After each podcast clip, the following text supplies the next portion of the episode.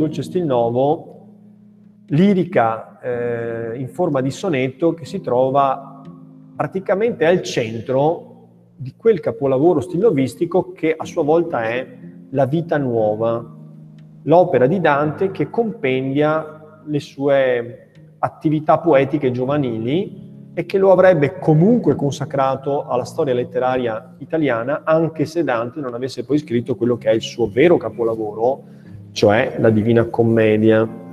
E questa poesia è una poesia veramente non... che non si può mancare, insomma, quando si, quando si tratta di Dante. Cosa abbiamo visto in que- nelle prime due strofe della poesia? Abbiamo visto un'immagine un po' diversa della figura femminile, che pure è stata più volte celebrata sia dai poeti trovatori della Provenza, sia dalla scuola siciliana. Chiaramente non si può chiedere alla poesia religiosa di celebrare la donna, se non le donne sante, come la Vergine Maria. Però sappiamo che la donna è presente nella poesia incentrata sul tema dell'amor cortese. Quali sono dunque gli elementi che rinnovano l'iconografia femminile nella poesia stilnovistica? Beh, sarà bellissimo sentirlo direttamente da voi.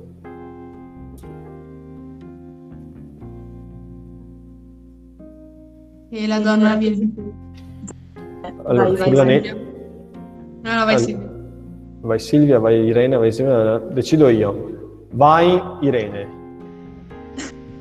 Allora, che eh, Dante ehm, esalta Beatrice come una figura che con il suo solo saluto può benedirti e salvarti.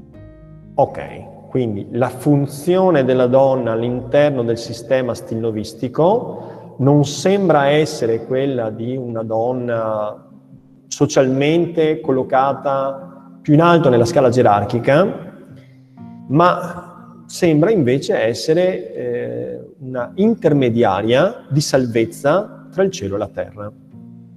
La, la sua bellezza e la sua grazia, che non è soltanto, non si compendia soltanto nella bellezza, ma anche nel suo contegno, nel suo modo di essere.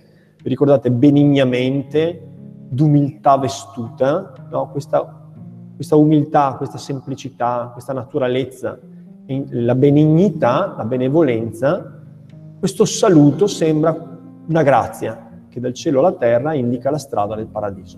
Bene. Silvia, cosa volevi dire?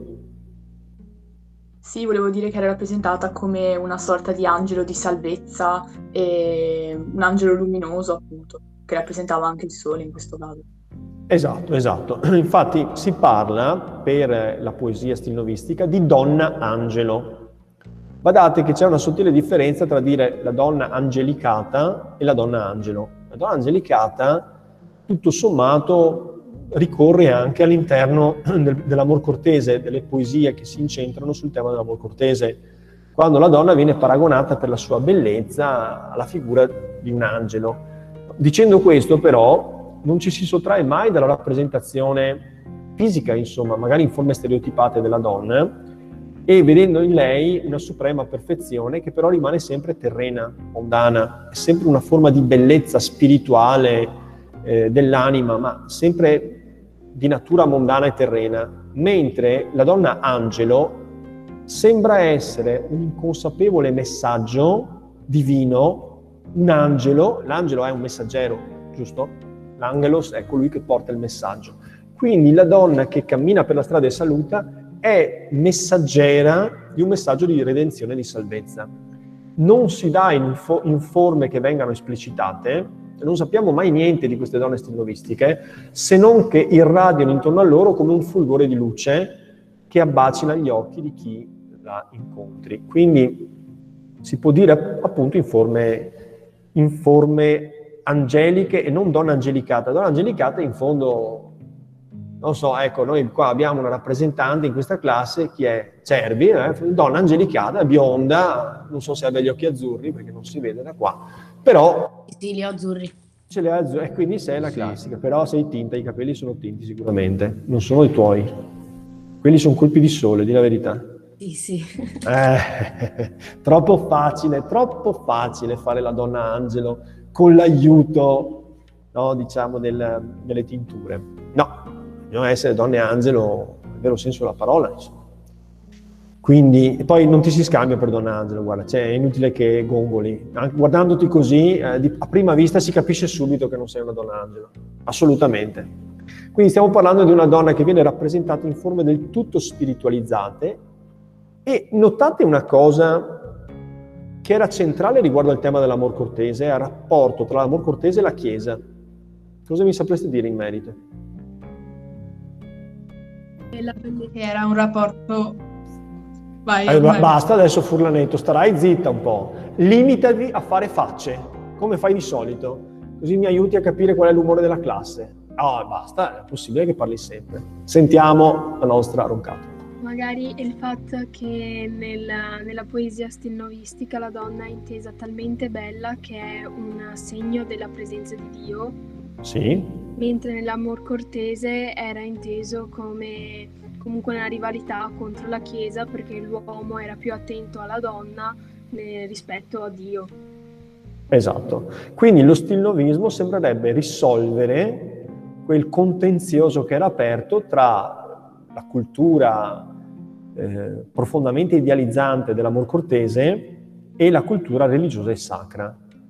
Le due cose scorrono parallele, perché la bellezza della donna non è in competizione con la grandezza del paradiso e la gloria di Dio, ma è in funzione della gloria di Dio. E non è un caso, se ci pensate, provate a pensare alla Divina Commedia. In che senso lì, tutto sommato, nel progetto della Divina Commedia è incluso la visione stilnovistica dell'amore della donna? Cioè, voglio dire, la Divina Commedia è una cattedrale che è stata costruita su una preesistente chiesa. Sapete che molto spesso i duomi, le cattedrali hanno una cripta. Si va sotto, sotto l'altare, si va a vedere la cripta e ti dicono: ma questa era la chiesa antica. Poi hanno costruito quella sopra che ha inglobato. Si potrebbe dire che la Divina Commedia è una grande cattedrale alla cui base, alle cui fondamenta, c'era una piccola chiesetta che era il Dolce Stil Novo. In che senso il Dolce Stil Novo è il fondamento della grande cattedrale della Divina Commedia?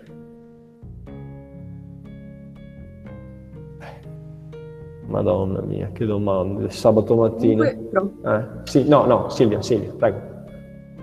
Comunque Dante rappresenta Beatrice come la figura che lo salva e che quindi lo accompagna in paradiso, e quindi rappresenta la salvezza. Appunto, infatti, infatti nel secondo canto dell'Inferno, che cosa scopre Dante riguardo al suo percorso di salvezza? Chi è che lo ha reso possibile? Le tre donne. Tre donne? Tra le quali? Tra cui due sante. Due sante, e terza? E Beatrice. Santa Caterina. Beatrice. Santa Caterina, non c'entra niente. No, no, no, no. La Vergine Maria, Santa Lucia e poi... e poi Beatrice. Quindi Beatrice è la figura che rende possibile la salvezza di Dante. È, lui che, è, è lei che lo salva, è lei che lo salva. Dunque comprendiamo che in fondo la Divina Commedia è uno sviluppo del Dolce Stil Novo, al centro del quale sta l'idea che le nostre donne ci salvano. E qui allora vorrei tenermi poi qualche minuto di tempo per chiedervi se avete tirato fuori qualche esempio di figure di donne che salvano, di interpretazione della donna come strumento di salvezza per l'uomo, anche nella cultura contemporanea. Però lo facciamo quando abbiamo finito di leggere questa poesia, che non vogliamo lasciare lì appesa. Allora, ora che abbiamo spiegato la donna luce, la donna non rappresentata, la donna che salva, la donna che...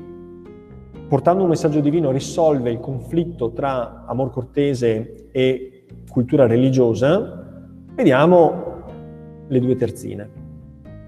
Mostrasi sì piacente a chi la mira, che dà per gli occhi una dolcezza al core, che intender non la può chi non la prova. Non li avevamo letti questi passi? O sì? No, non li avevamo letti. Io qua credo che qualcuno di voi dovrebbe riconoscere, dovrebbe trovare una relazione tra questo componimento e un altro che abbiamo letto. mostrasi sì piacente. Piacente è una specie di sinonimo, no, piacente vuol dire che piace, quindi bella da vedersi, insomma, significa bella. Mostrasi sì piacente a chi la mira. E eh, prof? Sì? No, nel senso che ho... Vuoi intervenire? Sì, eh, secondo me eh, c'è, diciamo che somiglia a un brano di Jacopo da Lentini. Sì? Quale? Eh, Amor è un desio che viene da, da Ocore, giusto? Ok, no, desio è una località geografica, desio, desio, vabbè, o disio. Amore è uno desio. Madonna, ma che testa che ha questo ragazzo, bravissimo. Amore è uno desio. In effetti, qual è l'elemento che è in comune? La, il fatto che la, la, la vista gioca un ruolo importante nella concezione dell'amore. Non solo quello, perché come vedrai qui ci sono anche altri termini che erano stati enunciati da Jacopo da Lentini. Oltre agli occhi, il cuore. Il cuore. E che elabora. Eh, esatto, che elabora, vi ricordo. Come avevamo definito questo strano modo di poetare intorno ai meccanismi, al funzionamento, quasi alla fisiologia dell'amore? Come l'avevamo definito? Come macrotema. Un amore reale? No, no, amore reale va bene, cioè era una riflessione su come si genera, e abbiamo anche detto che Jacopo da Lentini ha una visione molto mondana dell'amore, perché lo definisce un desiderio, insomma, no? Rielaborato dal cuore, eccetera.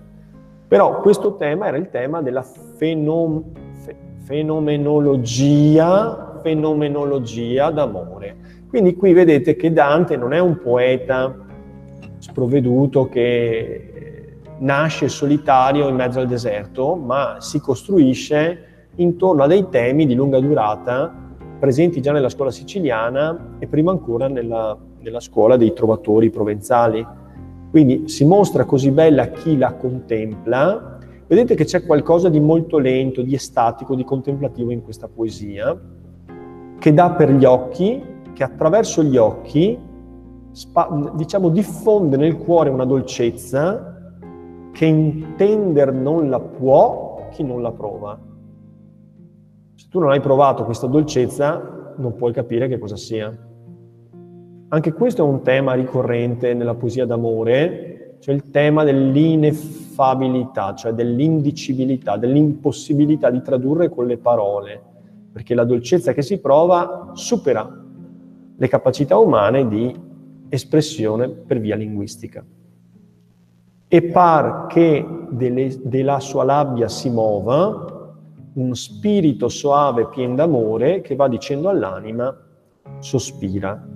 E par che della sua labbia, la sua labbia, le sue labbra, ma in realtà appunto ci dicono gli storici della lingua che con labbia si intende tutto l'aspetto del volto, come per Sineddo, che è una parte per il tutto. E sembra che dal suo volto si muova, si stacchi, uno spirito soave. Soave cosa vorrà dire? Dolce. Dolce, dolcissimo, pieno d'amore, che va dicendo all'anima, la va dicendo a chi? All'anima di lei? Di chi incontra. O degli altri, di chi incontra, giusto? Che va dicendo all'anima, l'anima di chi la incontra, va dicendo, va dicendo, come modifica il significato del verbo dire? Cioè, se avesse Dante scritto che dice all'anima sospira, come sarebbe cambiato il significato rispetto a va dicendo? Prolunga l'azione. Prolunga l'azione, bene, cioè insiste sull'aspetto durativo e poi...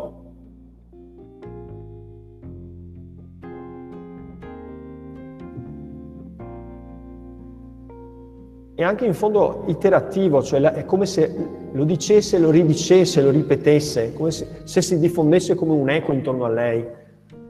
Va bene? Quindi vedete che esce da lei una specie di fluido che purifica, e insieme alla purificazione dà dolcezza. In altre poesie, Guido Guinizelli e altri autori della scuola poetica stilnovistica diranno che in presenza di queste donne angelo non è possibile pensare male, i pensieri si purificano. e l'anima si riconcilia con Dio. Ci si sente appunto tutti lanciati, come desiderosi, slanciati verso l'alto, come desiderosi appunto di ricongiungersi con l'Eterno, che va dicendo all'anima sospira. Eh, si chiude in un sospiro questa poesia, ma questo sospiro che cosa significa? A parte la parola onomatopeica, sospira, no? Ti dà proprio l'idea del sospiro. Ma questo sospiro che significato ha? Perché la gente dovrebbe sospirare?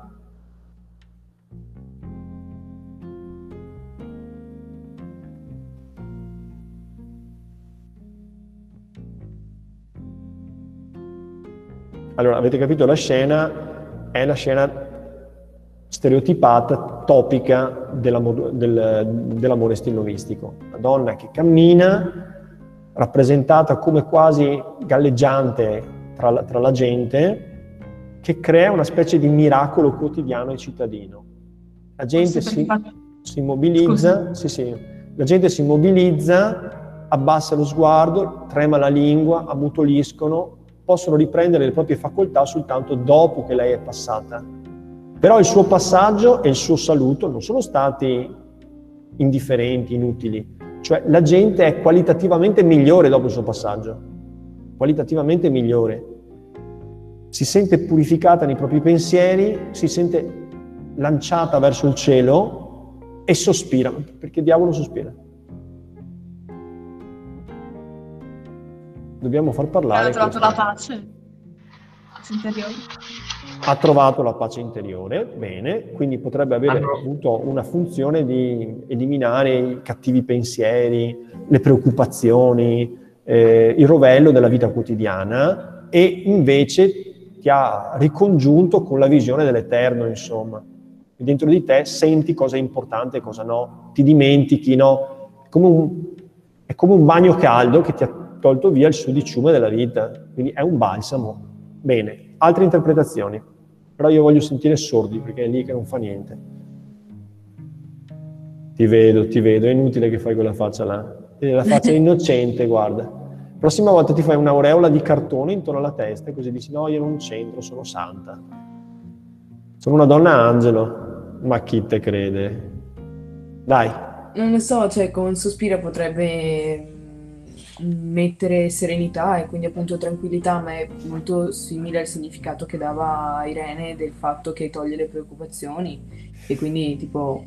Dai, fatemi un bel sospiro tutti qua. Oh, ma io ho una tenda come studente, ma cavolo, perfino le tende, sapevo delle vespe che molto spesso entravano in classe per sentire le mie lezioni, ma ho una tenda che sta ascoltando la lezione, come è possibile? Ah no, c'è anche uno studente, ah adesso lo per... ah, Berto, no, eri crollato no, è... sotto la scrivania. No, eh... è che sono dal tablet, quindi c'è il Gio che mette la telecamera alta, quindi quando sono giù verso, poi guardo il libro praticamente uh, si vede solo dietro. Cioè stai praticamente effettuando la proschinesi, cioè la prosternazione davanti al professore. È una pratica no, orientale, no. So che il re dei re, il gran re persiano, il presidente Dario terzo, richiedeva la proschinesi da parte dei suoi sudditi.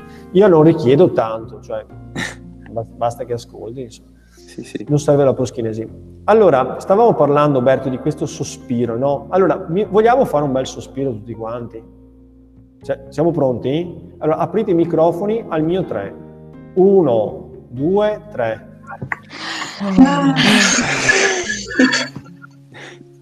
Perché dobbiamo anche viverle queste poesie, non è che possiamo soltanto leggerle. Ok, ma perché si sospira? Qual è si il senso? Sono sollevati. Eh, si sentono sollevati, questo sì, può essere vero. vero, cioè il senso di leggerezza, come se avesse portato via il peso della vita. Sanno che hanno, eh, hanno purificato la loro anima espiando i loro peccati, grazie al viso angelico.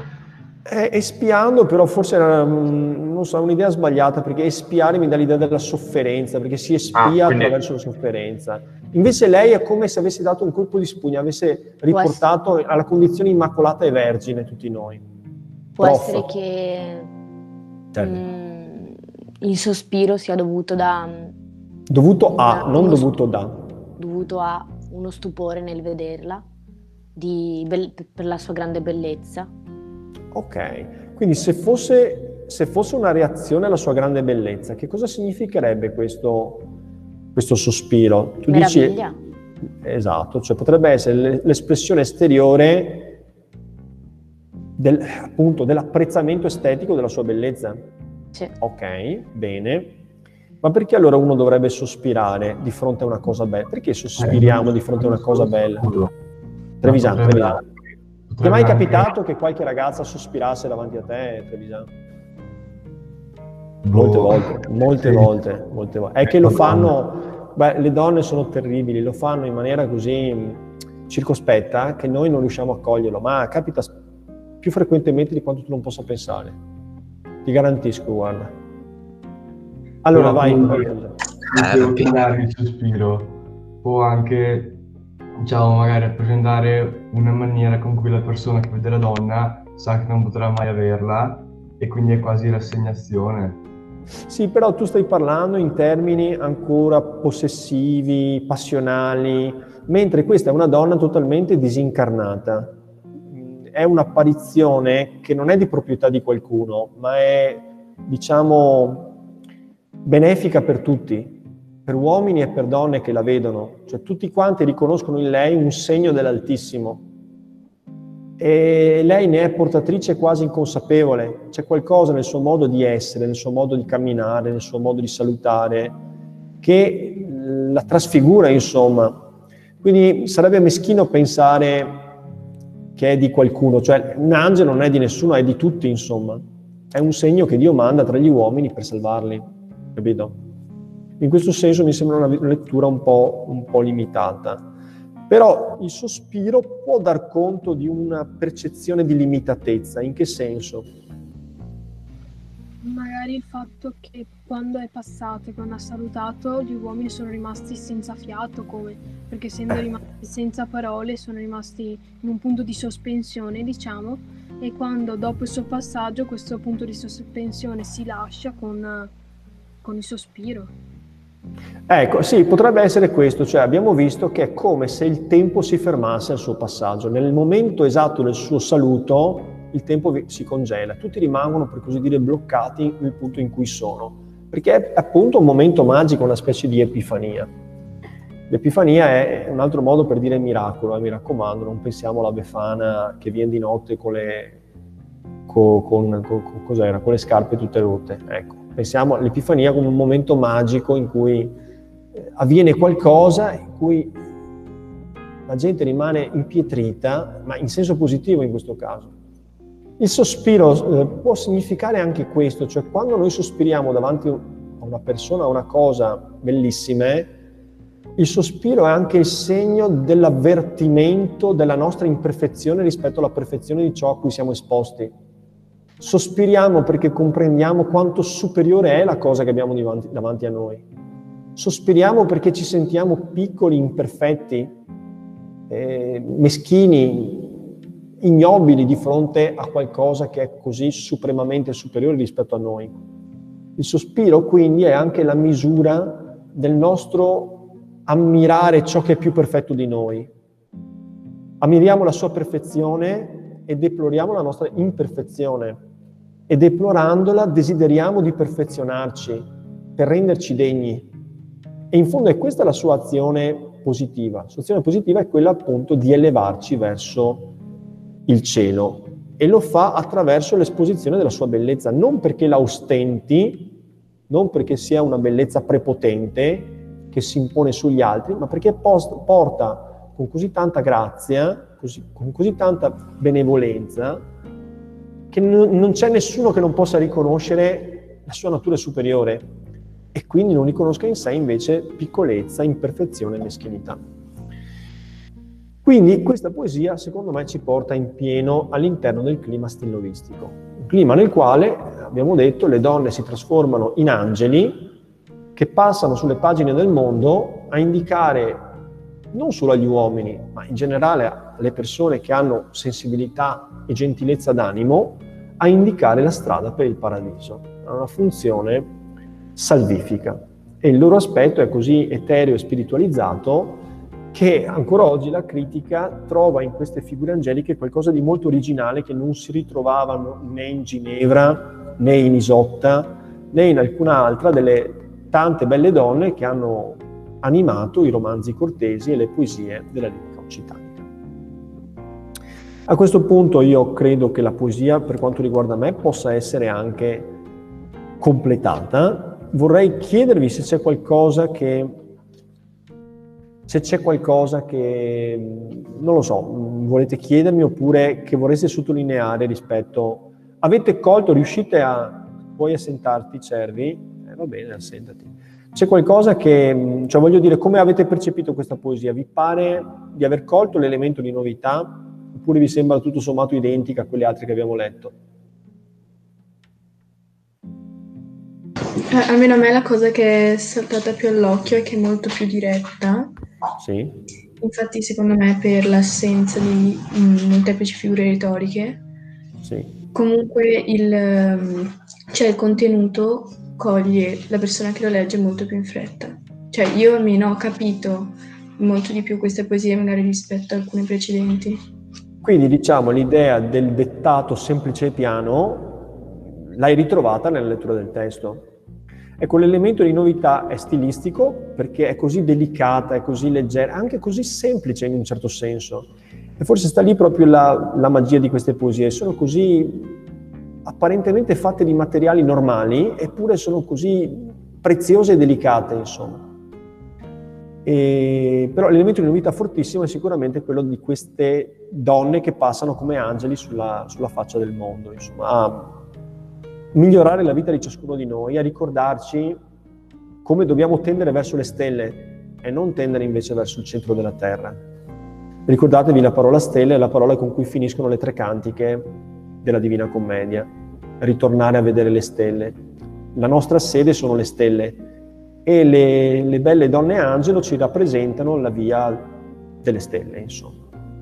Dimenticarci ciò che ci trattiene sulla terra per alleggerirci fino a ricongiungerci con, con l'eterno, con le sfere, con le sfere eterne dello spazio e del tempo. Bene, allora a questo punto io chiederei a voi, voi avete fatto un'indagine relativa all'esistenza di questa specie di mitologia. Io non so le donne, sinceramente, faccio fatica a mettermi nei panni di una ragazza che legga, eh, che il proprio genere venga percepito così da parte del mondo maschile. Penso che sia una cosa, non lo so, faccio fatica, il mondo maschile, insomma, forse questa cosa è abbastanza scontata, perché è parte della psicologia maschile. Quella di considerare le donne la parte migliore di noi stessi e considerare noi stessi invece più razzolanti verso il fango della terra e le donne invece più elevate, insomma, in fondo migliori di noi.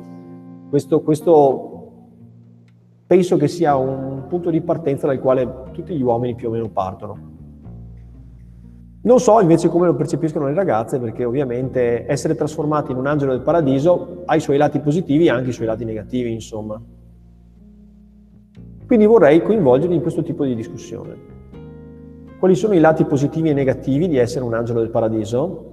E soprattutto ha ancora una sua attualità questa visione medievale, per cui la donna viene percepita come una figura che ci aiuta e ci salva in qualche modo, e in un modo sicuramente non medievale. Esiste un tema di lunga durata di donne angelo oppure è una cosa che riguarda solo il Medioevo? E fino a che punto questo modo di vedere la donna angelo vi sta a pennello e invece fino a che punto è una visione assurda che non ha alcun collegamento con la nostra vita?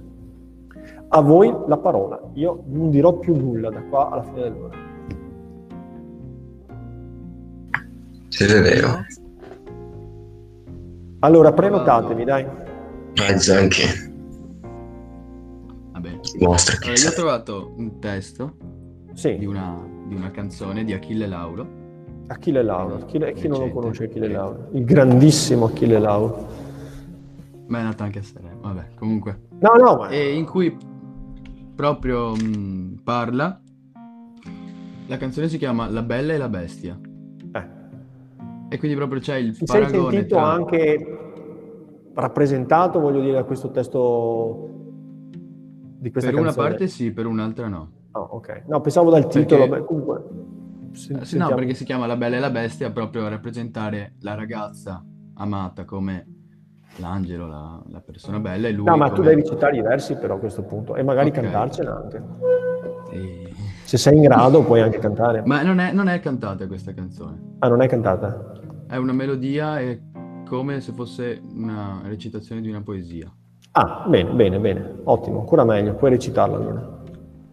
E... Voi, conosce... Voi seguite, siete followers di Achille Lauro, ragazzi? Sì, sì, questa canzone la conosco. È proprio molto bella. Molto bella, molto bella. È bella, molto bella. Conosciuta. Sentiamo, eh, sentiamo, sentiamo, sentiamo, sentiamo. Inizia così.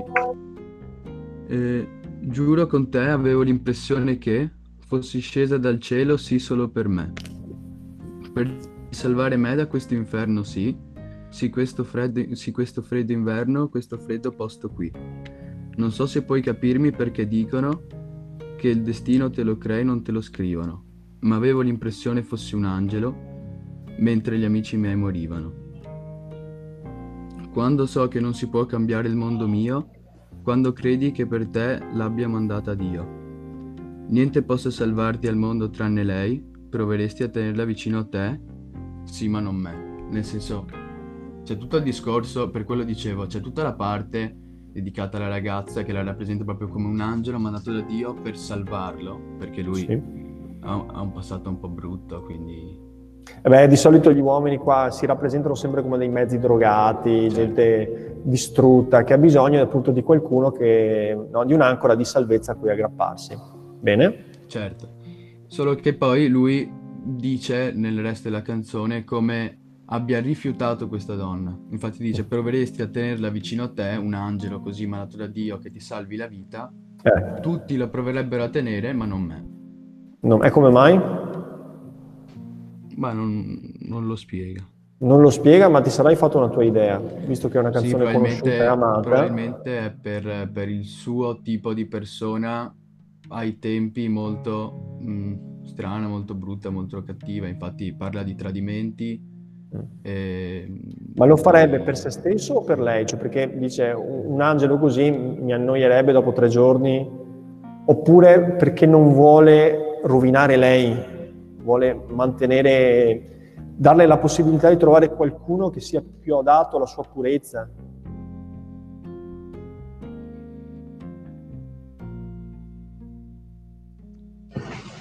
Penso non sia per salvare lei. Penso sia per, se possiamo dirlo, egoismo o comunque un criterio personale. Quindi è lui proprio che rifiuta questo, questo dono. Rifiuta questa donna perché secondo te appunto non è adatta a lui, non, è, non ha le caratteristiche ah, dice, che lui apprezza. Beh, elenca le cose belle che fa lei e le cose brutte invece che faceva lui. Ho capito, ho capito. Beh, mi pare che l'esempio comunque colga nel segno. Perché appunto l'immagine femminile viene qui ricondotta in maniera chiarissima, addirittura non a una salvezza di natura generica, come era quella alla quale io richiamavo. Infatti dicevo, la salvezza medievale è la salvezza divina, però possiamo immaginare che la figura femminile possa salvare, che ne so, dalle proprie spinte autodistruttive, possa salvare da se stessi o dalla brutta strada, insomma, cioè una salvezza tuttaterrena. Tu hai trovato addirittura una salvezza divina, quindi mi sembra perfettamente calzante questa, questa canzone. Bene, ottima, ottima... Ecco, tu la percepisci, faccio una domanda allargata a tutti quanti, percepite questa canzone come una canzone che ha una sua attualità, oppure una canzone che parla di un mondo che non esiste, che non ha senso, che è puramente, non lo so, presente nel... così, è totalmente idealizzato, insomma, senza contatti con la realtà? Ha una sua attualità? Allora. Sì, anche secondo me. Ha una sua attualità. Bene, avete altri esempi da fornirmi? Volete che facciamo la pausa e riprendiamo dopo, ragazzi? A che ora è che scade la pausa? quarantacinque? quarantacinque. Guarda, abbiamo due minuti, dai, sentiamo qualcun Prof. altro, qualche altro esempio, perché sennò parliamo solo di questo. Non so se sia proprio calzante con, lo sti, con l'amore dello Stil Novo, però ho trovato no. questa cosa che secondo me è molto interessante. Ossia, ho trovato questi due artisti che hanno rivisitato in, ca- in chiave rap la Divina Commedia sì. e ho trovato un brano su Paolo e Francesca, quindi l'amore di un adulterio, e secondo me poteva essere abbastanza calzante appunto perché comunque la elogiano nei, nei, nei suoi gesti. Sì, però Paolo e Francesca sono fuori dallo Stil Novo, fuori, perché Francesca non è, Francesca non è una donna stilnovistica, assolutamente no. Quindi eh, può essere un'operazione culturalmente interessante, però mi pare che, se, che manchi l'elemento della salvezza. Allora dai, sentiamo qualche ragazza però adesso. Avete Prof. trovato qualche esempio?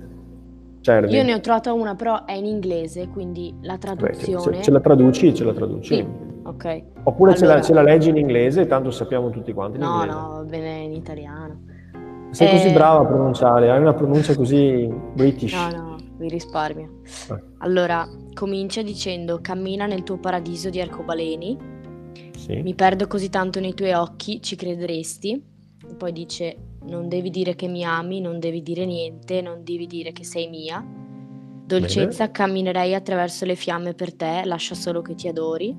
Sì. O dolcezza, cammin- sì. E poi vabbè lo ripete, come se fosse l'ultima cosa che faccio. Sei meraviglia sotto i cieli d'estate, pelle scura e limone sul ghiaccio. Sì. Ma qua mh, mi pare che manchi un elemento però. Che ne dite voi? È una donna cortese o è una donna stilnovistica questa? Secondo me è cortese, cioè proprio posta su un altro livello, su un altro piano. Sì, io ho avuto la percezione, ehm, carissima, che questa donna, innanzitutto ci sono questi particolari sensuali, no? Hai detto pelle scura e limone sul ghiaccio, una cosa del genere? Sì, sì, alla fine sì. Eh, questi sono particolari, mi pare, dettagli di profonda sensualità, giusto? Sì. Quindi non ha quell'elemento etereo, disincarnato della donna angelo, e sembrerebbe il classico atteggiamento dell'uomo che sbava di fronte a una bellissima donna. Lo sbavo sì. è amor cortese, non è stilnovismo. Lo stilnovismo è elevazione dei pensieri verso il cielo. Invece la contemplazione di una donna bella impossibile, bella irraggiungibile, troppo bella per essere vera, è dentro all'orbita dell'amor cortese, perché è tutta terrena e sensuale. Sì, però comunque all'inizio cita il paradiso, dice cammina sì, nel tuo paradiso. Ti ricordi, noi abbiamo letto anche Jacopo da Lentini che parla del paradiso, ma lo pa- ne parla per contaminarlo attraverso l'immagine della sensualità femminile. Mm. Quindi il tema del paradiso di per sé non è sufficiente, è il, il tema della salvezza che è il tema chiave. Cioè, è una donna che salva l'uomo? Hai trovato elementi? No, è una donna che fa adorare l'uomo. Ecco, allora l'adorazione è l'amor cortese. Sì, giusto. L'adorazione, l'uomo che è in adorazione della donna e che si prosterna davanti a lei, che farebbe qualunque cosa per lei, è l'amor cortese. Mm-hmm. Invece lo stilnovismo è la donna che salva l'uomo. Capito? Sì. Va bene, abbiamo raggiunto i quarantacinque. Dai, raccogliete i materiali, che dedichiamo un bel pezzo della prossima ora a raccontarci queste storie di donne che ci salvano. O di uomini che ci salvano, non so. Mi, sto cercando di immaginarmi se possa esistere l'immagine di un uomo che salva una donna, ma mi pare alquanto ridicola questa immagine. Però, potrebbe scusi, essere l'uomo che protegge la donna, ma l'uomo che salva la donna... Beh, una storia, cioè cade da un ponte e l'uomo lo salva, anche quello va bene. Sì, ma sembrerebbe essere una, una salvezza protettiva, cioè noi stiamo parlando di una donna che salva l'uomo in chiave spirituale. Ah, ok. Lo salva da se stesso, dalle cose che lo conducono verso il male.